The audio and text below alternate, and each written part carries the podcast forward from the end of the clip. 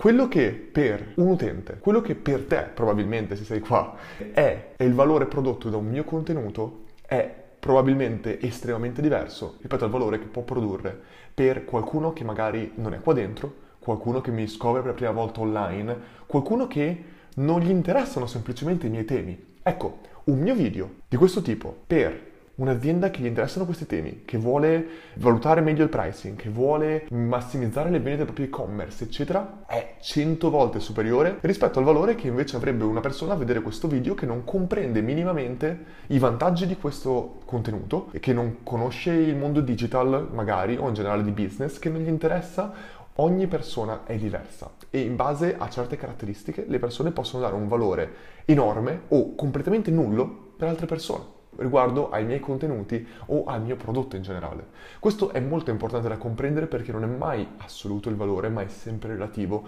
rispetto alla persona con cui parliamo.